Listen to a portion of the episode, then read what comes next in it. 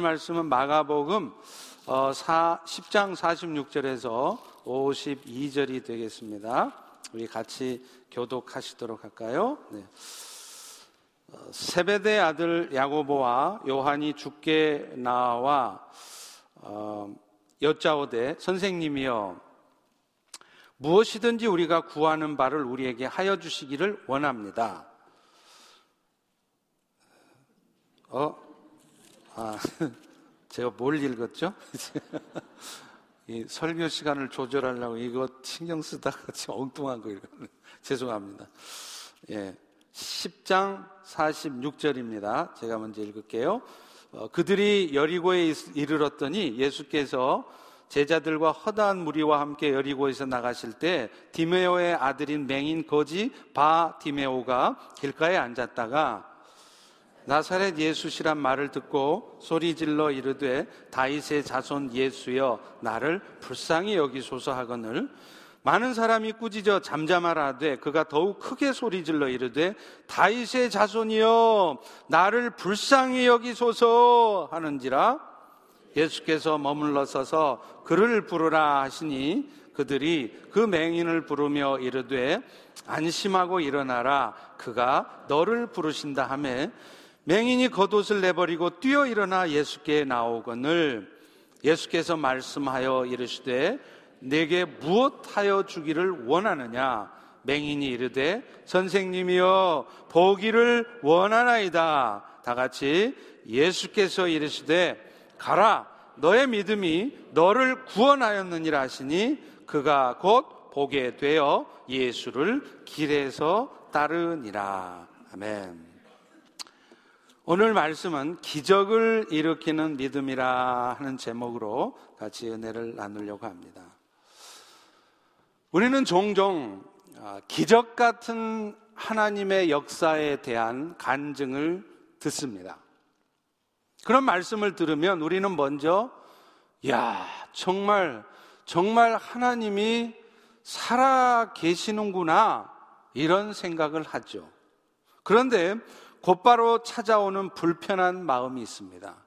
그런데 왜, 왜 내 삶에는 그런 기적 같은 일들은 일어나지 않을까 하는 것입니다.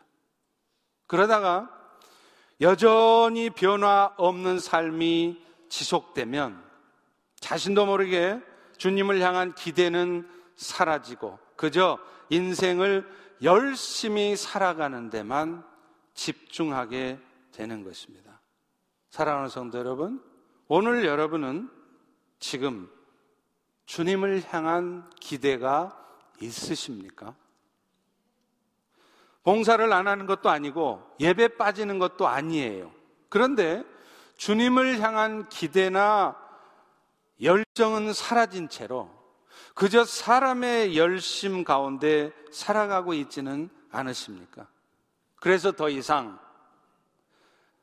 주님이 주시는 기쁨보다는 또 내 삶에, 우리 공동체, 또 이 나라와 이 민족 가운데 주께서 이루실 일들에 대한 기대보다는 이제는 그저 쉬고 싶은 마음뿐이지 않습니까?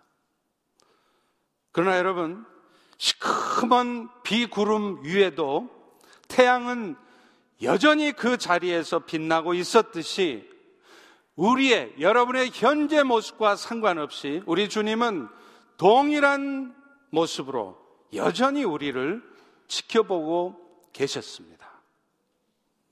우리의 모습과 상관없이 동일한 사랑의 마음을 가지고 우리의 삶을 이끌어 오셨던 것입니다.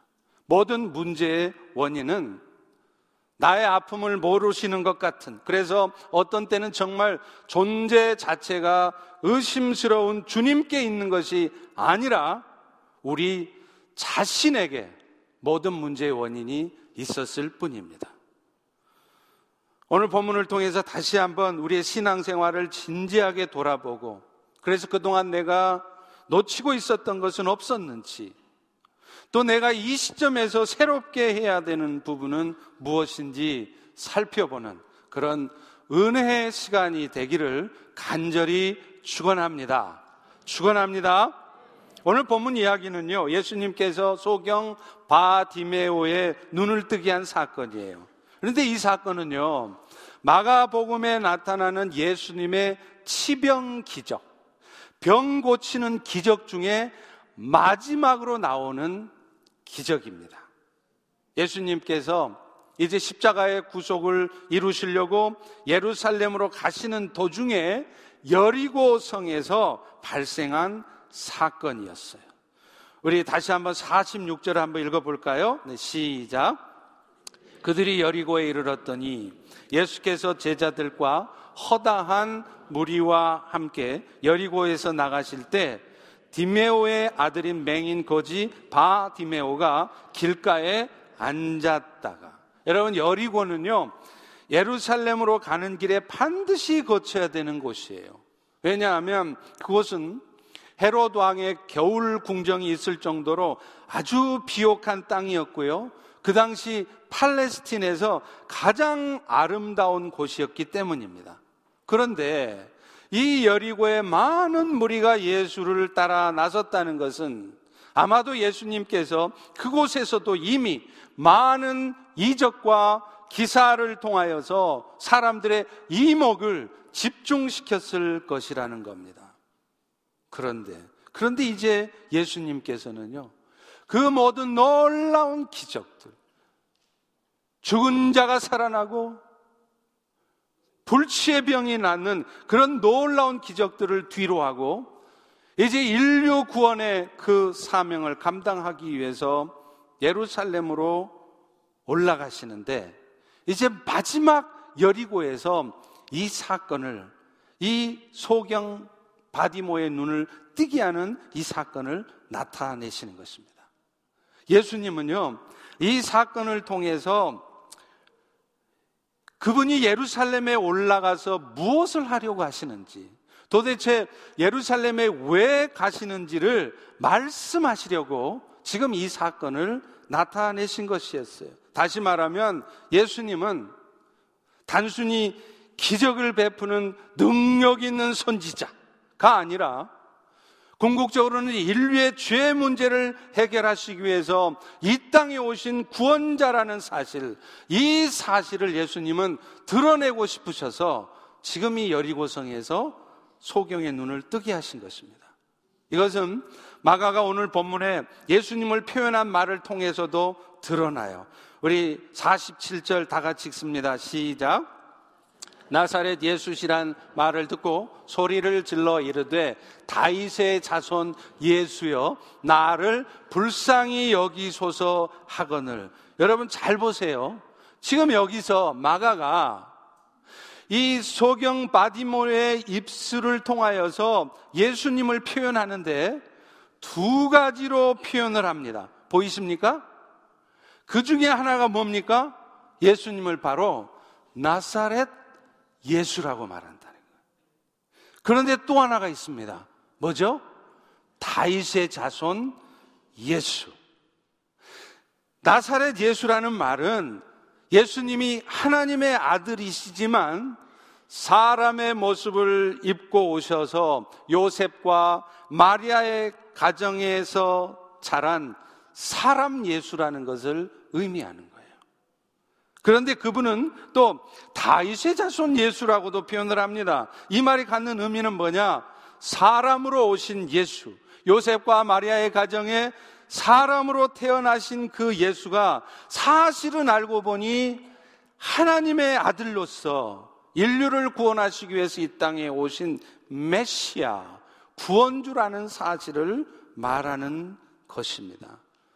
사실 당시에 많은 사람들은요, 예수님을 어떻게 이해했느냐면 하나님의 아들로 이해하지 않았어요. 구원자로 이해하지 않았어요. 그저 아주 능력이 많은 병도 고치고 심지어는 죽은 자도 살려내는 능력 많은 선지자 중에 한 사람 아니면 구약의 말씀을 기가 막히게 풀어내는 훌륭한 랍비 정도로 생각했었다는 거예요. 그런데 지금 소경 바디메오는 앞을 보지도 못하고 배운 학식도 없는 이 소경 바디메오는 그분을 무엇이라고 부르냐면 다윗의 자손 예수라고 부르었다는 것입니다. 여러분, 이 말은 중요한 의미를 갖습니다. 사실 구약 성경 곳곳에 보면요. 인류를 구원할 구원자로 오실 메시아는 다윗의 자손으로 오신다는 말씀이 곳곳에 숨겨져 있습니다. 그 중에 대표적인 말씀이 이사야 11장 10절의 말씀이에요. 거기 보면 이렇게 돼 있어요. 그 날에 이세의 뿌리에서 한 싹이 날 것인데 그가 만민의 기치, 매너, 깃발로 설 것이고 그래서 모든 열방이 그에게로 모일 것이며 그가 거한 곳은 영화로운 곳이 될 것이다. 할렐루야. 여러분 아시다시피 이사야서는요, 예수님이 오시기 전, before Christ, 주전 700년 전에 쓰여졌어요. 그런데 거기 뭐라고 써 있느냐? 앞으로 700년 후에 인류를 죄와 사망에서 건져낼 구원자가 오시는데 그 메시아는 이세 뿌리 다시 말하면 다윗의 후손으로 올 것이라고 말씀했다는 겁니다. 여러분 이세가 누굽니까? 다윗의 아버지 아니에요. 그러니까 이세 뿌리로 온다는 것은 곧 다윗의 후손으로 오신다는 것이죠. 자, 그런데 중요한 것은 그분이 오셔서 뭘 하시느냐는 거예요. 오늘 이사야 말씀에 보면 이렇게 말합니다. 그가 만민의 깃발이 될 것이다. 여러분, 전쟁이 일어나면 제일 중요한 게 뭡니까? 깃발이에요, 깃발. 군령이라고 그러죠. 이 깃발이 있어야 군사들이 흩어지지 않고 그 깃발이 있는 곳으로 다 모이는 것입니다. 그런데 예수님께서 구원자로 오시면 그분이 만민의 깃발이 되신다는 말은 무슨 말이냐? 세상의 수많은 열방의 사람들이 그 예수님의 깃발을 보고 그곳으로 다 모인다는 거예요. 그런데 더 놀라운 일은 그분이 계신 곳은 그곳이 어느 곳이든 미국이든 북한이든 예루살렘이든 어느 곳이든 하나님의 영광이 나타나는 영화로운 곳이 된다는 것입니다. 그가 그한 곳이 영화로우리라. 할렐루야. 로마서 3장 23절은 이렇게 말해요. 모든 사람이 죄를 범해서 하나님의 영광에 이르지 못했대요. 여러분도 이전의 모습이 그랬고 지금 이 순간에도 이곳에서 예배를 드리지 못하는 세상의 수많은 영혼들은 다 죄 가운데 있으므로 결국 하나님의 영광의 맛을 못 보는 거예요. 온 세상을 창조하신 그 하나님의 충만하신 은혜를 모르고 살아가는 거예요. 애초에 하나님이 처음 인간을 창조하셨을 때는 하나님께서 자신을 대리해서 이 온 세상 우주를 다스리도록 왕권을 부여해 주셨습니다. 그런데 문제는 첫사람 아담이 그 하나님의 말씀에 불순종함으로 말미암아 그 지위를 상실했어요. 다시 말하면 하나님이 부어 주시기 원하시는 그 하나님의 크신 은총, 온 우주 가운데 가득한 그 하나님의 충만하신 은혜를 누리고 살지 못하는 것입니다. 결국, 결국 그들은 이 땅의 삶을 살아갈 때도 늘 열심히 살아가지만 마음속에는 늘 염려와 근심이 있고 만족과 기쁨이 없이 그렇게 살아가다가 결국에는 영원한 멸망 가운데 처하게 되는 것입니다. 그런데 지금 다윗의 후손으로 오실 메시아 지금 이 바디모의 눈앞에 보이는 이 예수는 인간들로 하여금 그 하나님으로부터 보여받았던 잃어버렸던 지위를 다시 찾아서 하나님의 영광 가운데 거하게 하실 분이라는 거예요. 그게 바로 그가 거한 곳이 영화로우리라 하는 말씀이 의미인 것입니다. 다시 말하면 죄로 말미암는 사망에 앉아 살아가는 세상 사람들이 그 메시아 때문에 예수 때문에 하나님의 영광 가운데 거하고 하나님의 영광을 나타내는 죄로 살아가게 된다는 것입니다. 여러분 사실 오늘날 세상에는요 살았다 하지만 죽은 자들이 수도 없이 많아요. 영적으로는 소경이 된 사람들이 얼마나 많은지 몰라요. 왜 그들이 영적으로는 소경이라 그러냐? 세상 열심히 살지만 자기들의 인생이 지금 어디로 가고 있는지를 몰라요. 그러니까 그들이 추구하는 삶은 뭐냐? 그저 젊은 날 죽으라고 열심히 일해서 비즈니스도 열심히 하고 회사 생활도 열심히 해서 돈 많이 벌어 놓으면 그것 가지고 노후를 편안하게 사는 것 이것이 가장 행복한 삶이다라고 생각을 하는 거예요. 그래서 오늘 또 죽을 똥 살똥 돈 벌어야 되고 죽을 똥 살똥 프로모션 해야 되고 죽을 똥 살똥 오늘 또 자기의 계획 가운데 자기의 뜻 가운데 인생을 살아가야 하는 것입니다. 그러나 그들은 지금 자신이 어디로 가고 있는지 몰라요. 오늘 또 이 땅에 살면서도 늘 마음속에는 염려 근심 자기 뜻대로 안 되니까 불평하고 원망하고 그런 어두움 가운데 살다가 결국은 영원한 멸망에 처한다는 사실을 모르는 것이죠. 그런데, 그런데 예수님은, 예수님은 오늘 이 땅에 오셔서 우리의 영적인 눈을 띄게 해주신 분이십니다.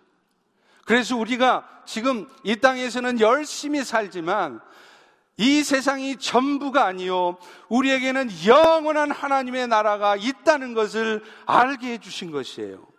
그리고 그것을 알기 때문에 세상 사람들처럼 그저 세상에서 높은 자리에 가고 그저 세상에서 돈 많이 벌고 세상을 즐기려 살아가는 것이 아니라 이제 이 땅의 삶을 마치고 언젠가는 가야 될 그 본향의 삶을 위해서 그 하나님의 나라를 위해서 준비하는 삶을 살게 하는 것입니다. 그것뿐입니까? 오늘 또 이 나그네 삶을 살아가면서 이런저런 어려움이 있잖아요. 그런데 세상 사람들은 그런 어려움이 오면 마음의 상처를 받는 말을 듣고 힘든 일들을 겪으면 같이 분노합니다. 같이 싸웁니다. 절망합니다. 불평합니다. 원망합니다. 그런데 오늘 구원자이신 예수 그리스도의 은혜를 입은 자, 하나님의 영광 가운데 거한 우리들은 그렇지 않다는 거예요. 그런 어려움 속에서도 그 어려움 때문에 오히려 더 주님 앞에 나아가고 그래서 그 주님과의 깊은 교제를 통해서 주님만을 의지하고 살아갈 때 비로소 우리의 삶에 진정한 기쁨과 평강이 자유함이 온다는 사실을 알게 되는 것입니다. 오늘 여러분들 자유하십니까? I'm free. We are free. 여러분 기쁘십니까? 여러분 마음속에 뭔가 알 수 없는 소망이 넘치십니까? 왜 그런 줄 아세요? 여러분이 담대해서가 아니에요. 예수님 때문이십니다. 이 땅에 구원자로 오신 예수님 때문에 오늘 우리는 어떤 삶의 정황 속에서도 평강을 누리며 기뻐할 수 있으며 자유함 가운데 살아가는 것입니다. 지금 소경 바디메오가 예수님을 다윗의 자손 예수라고 한 것은 바로 자기 옆을 스쳐 지나가는 그 예수님이 바로 구약 성경에 예언된 이 메시아. 영적인 눈을 뜨지 못해서 어둠 가운데 살아갈 수밖에 없는 우리들을 영원한 생명의 빛으로 인도하실 그 메시아인 것을 알았기에 그는 소리쳐 불렀던 것입니다. 다윗의 자손 예수여 나를 불쌍히 여기소서. 예수님도 바디오의 눈을 뜨게 하신 후에 그렇게 말씀하세요. 52절의 말씀을 보십시오. 예수께서 이르시되 가라 너의 믿음이 너를 구원하였느니라. 여러분 오늘날 우리가 예수 믿고 살아가면서 소경이 눈을 뜨는 거 그거 사실 중요한 거 아니에요. 여러분이 예수 잘 믿었더니 하나님이 축복해 주셔가 건강 주시고 비즈니스도 잘 되게 하시고 자식들 잘 되게 하신 거 그거 중요한 거 아니에요. 그것보다 더 중요한 것은 이 땅에 오신 구원자 예수 때문에 우리는 이 땅에 사는 동안에도 그분의 은혜 가운데 살지만 죽은 다음에도 영원한 나라에서 그분과 함께 영원토록 산다는 것입니다. 여러분 이것보다 더 큰 은혜와 축복이 어디 있습니까?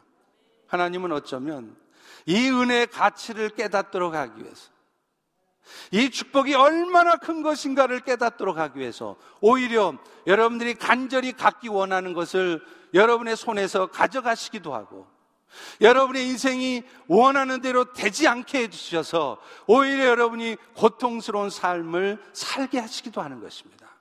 그러나 그렇게 하신 이유는 결국은 여러분이 받은 축복이 예수로 말미암아 받은 축복이 얼마나 큰가를 알아서 그분과의 깊은 교제 속에서 어떤 상황 속에서도 평강과 기쁨과 소망이 넘치는 삶을 살게 하시려는 것입니다. 이 은혜를 누리는 여러분 되시기를 주의 이름으로 간절히 축원합니다. 그러면 웃으셔야죠. 그렇게 심각하세요. 이 은혜의 말씀, 행복한 말씀을 듣는데 말이에요. 자, 그런데요. 오늘 소경 바디오마가 눈을 뜬 사건은 그 예수님은 이렇게 우리의 영혼을 구원하시는 분이시지만 그분은 우리의 영혼만 구원하시는 분이 아니라 우리가 이 땅에 살아가면서 겪을 수밖에 없는 고통으로부터도 우리를 자유케 하시는 분이시라는 거예요. 다시 말하면 그분은 우리 영혼뿐 아니라 우리 육체도 구원하시는 전인 구원의 메시아라는 사실입니다. 믿으십니까? 믿으십니까? 신앙생활을 아주 영적으로 하시는 분들은 예수님이 주시는 그 영적인 축복 이게 얼마나 감사한지 모른다. 맞죠? 그런데 그것만이 아니에요. 여러분이 오늘 처해 있는 그 육신의 고통으로부터도 예수님은 여러분이 벗어나기를 원하세요. 그분의 도우심을 따라서 여러분이 그 아픔과 어려움으로부터 벗어나기를 원하신다는 거예요.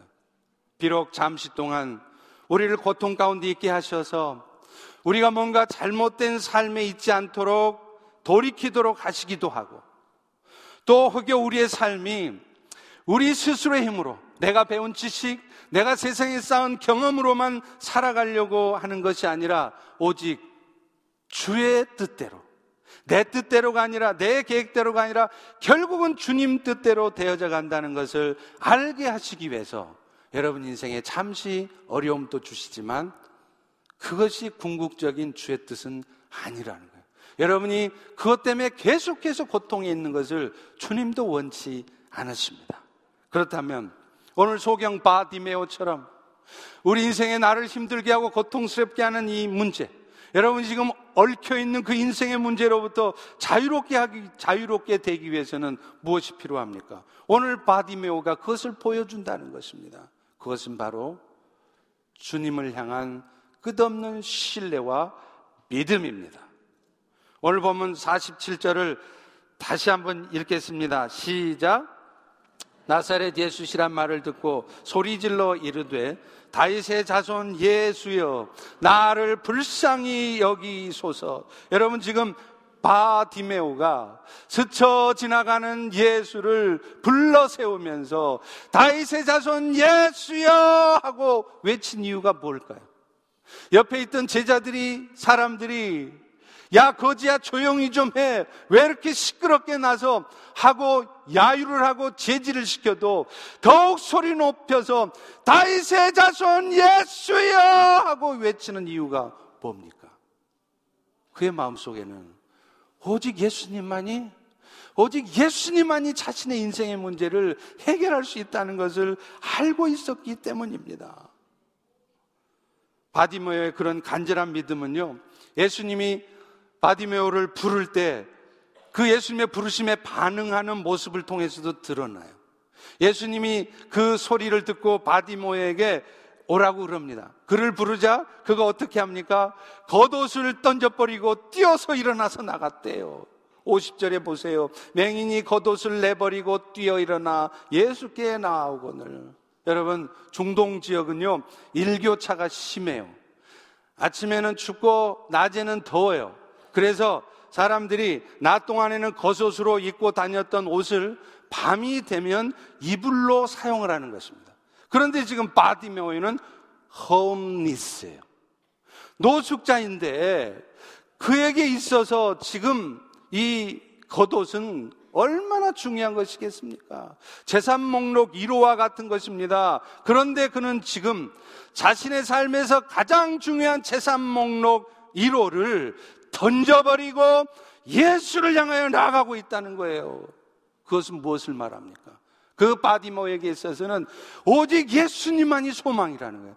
그래서 자기 인생의 가장 소중한 것을 던져버리고서라도 희생하고서라도 기꺼이 내가 믿음으로 살아가면서 겪을 수밖에 없는 그 고통을 감수하고서라도 내가 예수님께 나가겠다고 말하는 것이죠.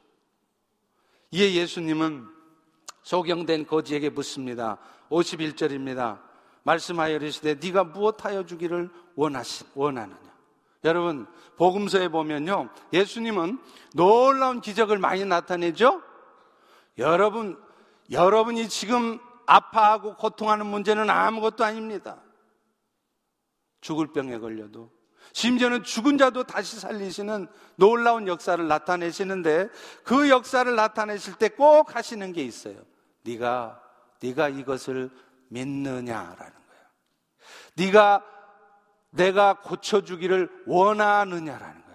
지금 예수님이 바디매오에게도 내가 너한테 무엇 해주기를 원하냐고 물으시는 것도 바로 그 이유인 것입니다. 바디매오의 믿음을 끌어내시고 그의 믿음을 확인시켜 주려는 거예요. 그럴 때 바디매오가 뭐라고 말합니까? 선생이시여, 내가 보기를 원합니다.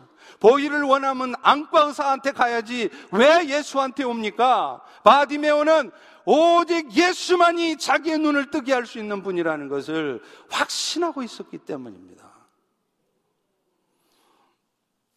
그러자 예수님은 그 소경을 고쳐주면서 다음과 같이 말씀을 하세요. 다 같이 52절을 읽습니다. 시작.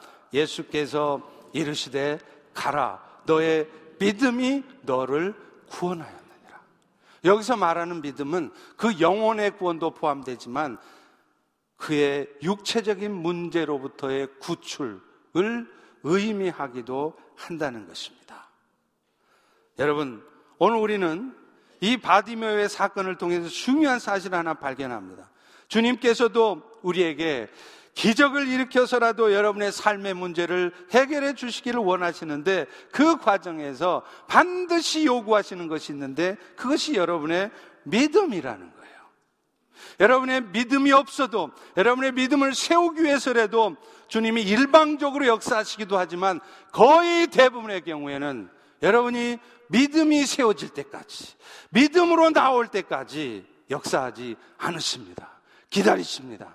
그러다가 믿음으로 반응할 때 그분은 기적 같은 역사를 여러분 인생에 나타내는 것이에요. 그렇다면 그 믿음은 어떻게 증거됩니까? 소경 바디메오처럼 자기의 가장 소중한 것을 포기하고서라도 주님께 매어 달릴 때 그것이 주님을 향한 믿음을 증거하는 것이라. 오늘 우리도 주님을 향한 기대가 있어요. 주님, 이렇게 해주세요. 저렇게 해주세요. 그런데 나는 하나도 희생 안 해요. 내 가지고 싶은 거 다 갖고, 나는 손에 하나도 안 보고 자존심도 절대로 안 꺾고 그러면서 내 삶의 문제를 해결해 달라는 거예요. 여러분 이게 믿음입니까? 내가 믿음으로 나아가다 보면 내가 가진 것을 희생해야 될 때가 있고 내 자존심을 내가 먼저 꺾어야 될 때가 있고 내가 손해 볼 것이 예상되지만 주님만이 이 문제를 해결할 수 있게 나는 기꺼이 희생을 감수하면서 갑니다. 그럴 때 믿음이 보여지는 것입니다. 그리고 그 믿음이 보여질 때 비로소 주님은 역사하시는 것이에요. 제가 언젠가도 소개했던 우리 신학교 동기 목사님도 선교사로 갈 때 그랬어요. 한국의 시흥에 있는 교회 파송 선교사로 파송을 받기 위해서 그 교회에서 선교사 후보생으로 일하고 있을 때입니다.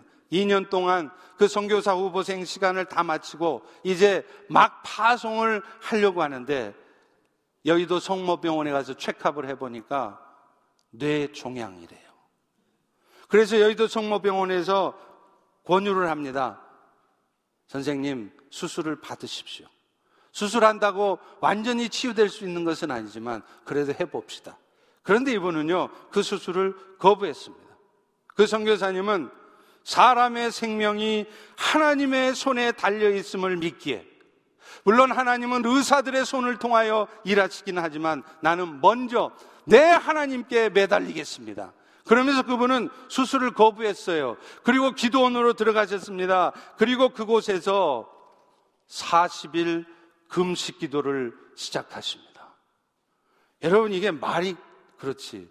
뇌종양 환자가 40일 금식 기도를 한다는 거 여러분 상상이 되십니까? 이거는요, 그야말로 죽으려고 작정을 한 거예요. 아니나 다를까 금식 기도 20일쯤 됐을 때 거의 탈진이 돼서 쓰러지고 말았습니다. 어떻게 보면 당연한 일이었죠. 곧바로 병원으로 후송이 되었고 응급 상태에서 수술을 받았습니다. 그러나 수술을 해도 뇌에 있는 모든 암세포들을 다 걷어내지도 못했어요. 왜냐하면 그 암세포의 뿌리가 뇌 동맥에서부터 시작이 됐는데 그 뇌 동맥에 있는 암세포를 걷어내다가 자칫 동맥이 터지기라도 하면 그야말로 테이블 데스기 때문입니다. 그 주변에 있는 암세포만 대충 걷어내고 수술을 마쳤어요. 의사가 말합니다. 저분은 저 뇌에 있는 남겨진 암세포가 언제 자랄지 모릅니다. 왜냐하면 악성 종양이었기 때문입니다. 그런데, 그런데 놀라운 일이 벌어졌습니다. 그때부터, 그때부터 암세포들이 더 이상 자라지 않고 그 상태에서 스톱한 것입니다. 알렐루야. 그분은 지금 15년이 넘도록 태국에서 중국인 훈련 사역을 잘하고 계세요. 여러분, 제가 무엇을 말하려는 겁니까? 여러분도 그런 입장이 되면 그렇게 금식 기도하라는 말을 아닙니다. 하지 마십시오. 그건 아무나 하는 거 아닙니다. 그러나 적어도 그분의 생명을 담보하는 믿음을 본받으라는 거예요. 우리는 믿음으로 산다 하면서 예수님께서 내 삶에 이런 것 저런 것 해달라고 구하면서 막상 나의 믿음을 보여주질 않아요. 내가 오직 주님만이 할 수 있다고 믿기 때문에 내가 기꺼이 희생당하겠습니다. 내가 기꺼이 물질을 희생하겠습니다. 내가 기꺼이 손해보겠습니다. 그런 믿음을 가지고 나아갈 때 주님은 역사합니다. 그 선교사님은 생명을 담보했잖아요. 그래서 하나님은 그분에게 그 자리에서 더 이상 암세포가 자라지 않도록 스톱시킨 것이죠. 다시 말하면 그분의 삶에 엄청난 기적이 일어난 것, 그분은, 그것은 그분의 생명을 담보하는 믿음 때문이었다는 거예요. 오늘 여러분은 어떤 믿음을 가지고 여러분의 인생에 기적 같은 일들이 일어나기를 기다리고 계시고 기도하고 계십니까? 또 하나는요, 어떤 장애나 방해물이 있어도 끝까지 주님을 바라보는 믿음이 필요하다. 다시 말하면 끝까지 인내하는 믿음입니다. 오늘 본문 48절에 보세요. 많은 사람이 꾸짖어 잠잠하라되 그가 더욱 소리질러 이르되 다윗의 자손이여 나를 불쌍히 여기소서. 바디메오가 예수님 향해 소리치니까 사람들이 그를 제지시켜요. 그런데 바디메오는 그런 사람들의 제지에 아랑곳하지 않습니다. 사람들이 야유하고 멸시하고 마음의 상처를 받을 수밖에 없는 그런 말을 쏟아내면서 그를 저지시켜도 그는 그것 때문에 마음의 상처를 받거나 그것 때문에 낙심하거나 그것 때문에 열등감에 사로잡히거나 방해를 받는 것이 아니라 흔들림 없이 주님을 향하여 동일한 목소리로 아니 더 높은 목소리로 다윗의 자손 예수여 라고 외치고 있는 것입니다. 여러분 어떤 방해물이 있어도 어떤 장애가 있어도 그것들에 굴하지 않고 끝까지 주님을 바라보는 믿음 이 믿음이 주의 역사를 나타내요. 그저 식사 기도 시간에 며칠 동안 하나님 이것 좀 해주세요. 그러고서 기도해 봤더니 안 돼. 에이, 기도해 봤자 소용없네. 여러분, 그런 믿음 가운데서는 주님은 역사하지 않습니다.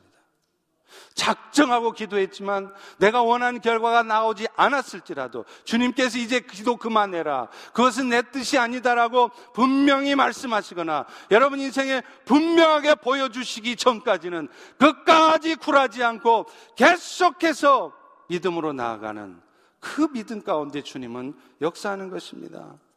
진짜 믿음은 인내하는 믿음이에요. 믿음 좋은 게 그저 봉사 열심히 하고 일 잘하는 게 아니라니까요. 진짜 믿음이 뭔지 아십니까? 어떤 상황 속에서도 하나님이 일하실 것을 믿기에 흔들림 없이, 흔들림 없이 믿음으로 자기의 길을 가는 사람, 해야 할 일을 하는 사람, 그것이 진짜 믿음의 사람이에요. 그리고 그 가운데 주님이 역사하시는 겁니다.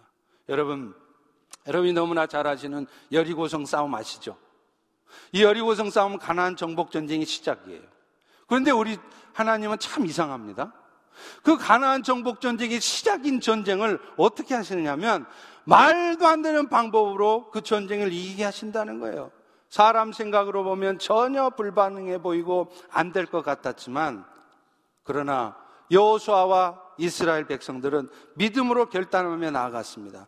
그럴 때 놀라운 역사가 일어났지 않습니까? 그런데 중요한 것은 그들이 그렇게 믿음으로 결단하고 순종하며 나아갔을 때 7일째 되는 날까지 일곱 바퀴 다 돌 것까지도 여리고성은 전혀 무너질 것 같지 않았다는 것입니다. 우리 같았으면 한 서너 바퀴쯤 돌아본 다음에 안 된다고 포기했을 텐데 아 이렇게 봐야 안 되네 주님의 뜻이 아닌 게비요 그러면서 포기했을 텐데 그들은 끝까지 돌았습니다. 그것뿐입니까? 그 과정에서 틀림없이 그 여리고성의 성벽 위에서 여리고의 군사들이 얼마나 초롱하고 비웃었겠어요. 너 대학까지 나온 놈이 박사학위 있다는 놈이 그렇게 사냐? 너 지금 제정신이니? 너는 그것을 믿음이라고 말하니? 이런 조롱의 말, 무시하는 말, 멸시하는 말을 들었어도 그들은 포기하지 않았습니다. 왜요? 주님만이 이를 이룰 수 있다는 것을 믿었기 때문이에요. 주님의 말씀만을 자신의 삶의 유일한 근거로 삼았기 때문입니다. 그리고 결국 그 결과 도저히 무너지지 않을 것 같은 여리고성이 한순간에 무너졌지 않습니까? 조금 기도해보고, 조금 시도해보고, 뜻대로 안 된다고 금방 포기하는 것이 아니라 주께서 아니라고 분명하게 말씀하실 때까지, 결말이 날 때까지 인내 안으로 가는 것, 이것이 주의 역사를 이끌어내는 것입니다. 오늘 여러분은 지금 그런 인내 가운데 기다리며 기도하고 계십니까? 그런데요, 이런 믿음의 역사를 나타내는 가운데 또 한 가지 생각해야 될 게 있어요. 그게 이사야 59장 1절부터 3절에 나옵니다. 여호와의 손이 짧아 구원하지 못하심도 아니고 귀가 둔해서 듣지 못하심도 아니라 오직 너희 죄악이 너희와 너희 하나님 사이를 갈라 놓았고 너희 죄가 너희에게서 듣지 않게 함이니라. 이는 너희 손에 피가 있고 너희 손가락에 죄악이 더러워졌으며 너희 입술은 거짓을 말하고 너희들의 혀는 악독이 가득해서 저주의 말을 뿜고 있기 때문이라 내 삶 속에서 남의 마음을 아프게 하는 말을 하거나 혹은 남의 삶에 피해가 가도록 하는 행동하면, 행동은 없었는지 돌아보아야 된다는 말입니다. 혹여 나의 유익을 위해서 혹은 질투하는 마음, 시기하는 마음에서 거짓을 말하고 남을 음해하고 모함하지는 않았는지 돌아보라는 말이에요. 그래서 그런 죄악 앞에 내 자신의 삶을 고백하고 도우심을 구할 때 그 기도를 주님은 들으신다고 하셨습니다. 사실 오늘날 우리 가운데 인생의 고통스러운 상황이 일어나는 중요한 이유도 바로 그겁니다. 하나님께서 우리가 그 잘못된 삶으로부터 돌이키도록 우리에게 그런 어려움을 주실 때가 많아요. 항상 그렇지는 않지만요. 히브리서 12장 6절 10절도 그래서 이렇게 말하지 않습니까? 주께서 사랑하시는 자를 징계하고 받아들이는 아들마다 채찍질한다.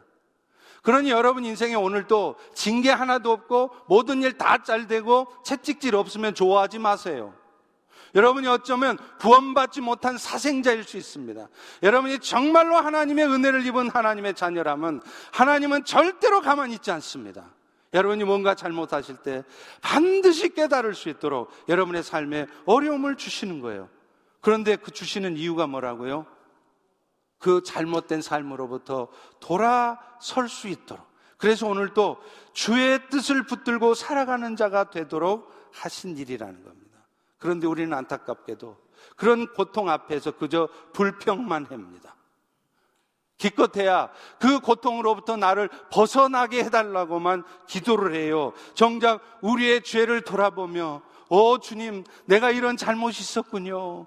이런 죄를 용서해 주십시오. 그렇게 하지 않는다는 거예요. 야고보서 15장 14절 16절에 말하지 않습니까? 너희 중에 병든 자가 있느냐? 장로들을 청할 것이요 그들은 주의 이름으로 기름을 받으며 기도할지라. 그런데 어떻게 기도하라고요? 너희 죄를 고백하며 병 낫기를 위해서 기도하라는 것입니다. 그러니 내가 지금 거짓을 말하고 있지는 않는지 무엇보다도 주님을 신뢰하지 못하고 여전히 나의 뜻대로 내 힘대로 나의 계획대로만 내 생각대로만 살아가려고 하는 하지는 않았는지 돌아봐야 돼. 그래서 그런 죄악된 부분을 회개하며 간절한 강구를 들을 때 주님은 역사하시는 것입니다. 그런데 마지막 한 가지 더 기억해야 될 게 있습니다. 어떤 경우는요. 그런 간절한 믿음과 또 회개 기도까지 드려도 여전히 내가 바라는 대로 응답되지 않을 때가 있다는 것입니다. 그럴 때 여러분 우리는 하나님의 주권을 인정해야 합니다. 마지막까지 그야말로 죽을 힘을 다해 믿음을 가지고 나아가야 하지만 결국 그 일을 이루시고 안 이루시고는 하나님이 하시는 거예요. 그 하나님이 하시는 일을 받아들이는 것, 이것이 진짜 믿음의 사람의 모습이에요. 내가 생각한 대로, 내가 디자인한 대로 무슨 일이 풀려져야만 그것을 받아들이고, 내가 생각한 대로 일이 되어지지 않을 때는 그것을 받아들이지 않고, 그렇다면 그건 진짜 믿음의 사람이 아닌 것입니다. 여러분, 다윗이 우리의 아내를 범했을 때 하나님께서 어떻게 그에게 잘못을 깨닫게 하셨습니까? 그 아들이 아프게 하셨어요. 그때 다윗은 금식하며 기도합니다. 하나님, 저 아들 좀 낳게 해주세요. 그런데 일주일 금식하며 기도했는데 결국 그 아들은 죽고 말았습니다. 그러자 신하들이 만약에 그 아들이 죽었다는 사실을 알면 다윗왕이 얼마나 실망할까. 그래서 아들 죽었다는 소리도 말도 못하고 전전긍긍하고 있으니까 다윗왕이 눈치를 채잖아요. 그러면서 묻습니다. 아들이 죽었느냐? 그러니 신하들이 마지못해서 예, 죽었습니다. 그런데 놀라운 것은 그 말을 들은 다윗 왕의 다음 동작이에요. 사무엘하 12장 20절입니다. 다윗이 땅에서 일어나서 몸을 씻고 기름 바르고 의복 갈아입고 여호와의 전에 들어가서 경배했대요. 그리고는 곧바로 왕궁으로 돌아와서 음식 차려 먹었답니다. 여러분, 우리 같았으면 그렇게 간절히 기도했는데 결국 아들이 죽게 하셨군요. 그래도 이것도 하나님이 하신 일이죠. 감사합니다. 그러면서 하나님 앞에 나아가 여러분 경배할 수 있겠습니다. 있겠습니까? 저 같으면 잘 못할 것 같아요. 그것뿐입니까? 곧바로 왕궁에 들어가서 음식을 먹었대요. 여러분 그 음식이 넘어갈까요? 이런 갑작스런 행동에 의한 신하들에게 다윗은 이렇게 대답합니다. 사무엘 하 12장 22절 23절이죠. 아이가 살았을 적에는 내가 금식하고 기도했는데 그 이유는 뭐냐? 혹시나 여호와께서 불쌍히 여겨서 내 기도 들어주실까봐 그랬는데 지금은 죽었으니 내가 어찌 금식하랴? 내가 다시 그 아들 돌아오게 할 수 있느냐? 여러분, 사실 많이 힘들겠지만, 쉽지 않은 일이지만, 이것이 바로 하나님이 우리에게 주신 결과에 대해서 우리가 취해야 될 태도입니다. 그리고 이것이 진짜 믿음의 사람의 모습이에요. 내가 바라던 대로, 내가 생각했던 대로 일이 되지 않았다고. 그것 때문에 계속 불평하면서 내가 바라는 대로 일들이 되어지도록 억지로 억지로 술수를 꾸미면서 그렇게 어둠에 묻혀 살아가는 것이 아니라 이 일도 하나님이 하신 일이죠. 이 결과도 주께서 주신 일인데 제가 받아들이겠습니다. 여러분 이것이 바로 하나님의 사람, 믿음의 사람의 모습이고 그런 사람들에게 오히려 오히려 전화 이복의 역사, 기가 막힌 반전의 역사가 나타나는 것입니다. 전도서 3장 2절부터 4절에 보면 이렇게 말합니다. 천하 만사가 다 때가 있는디 날 때가 있으면 죽을 때가 있고 심을 때가 있으면 뽑을 때가 있고 치료할 때가 있으면 죽일 때가 있고 춤출 때가 있으면 슬플 때가 있다. 그런데 이 모든 때에 대해서 전도서 기자는 이렇게 결론 내려요. 전도서 3장 10절 11절입니다. 하나님이 모든 것을 지으시되 때를 따라 아름답게 하셨고 그 일을 통하여 사람들에게 영혼을 사모하는 마음을 주셨다는 거예요. 여러분 우리는 하나님이 하시는 일의 시종을 알 수 없습니다. 저도 모르고 여러분도 몰라요.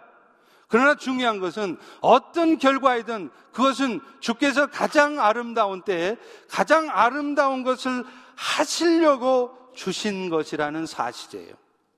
그리고 그 과정을 통과할 때 우리는 비로소 이 땅에는 정말로 소망할 것이 없고 오직 영원한 것만 남는다는 것을 깨닫는 것입니다.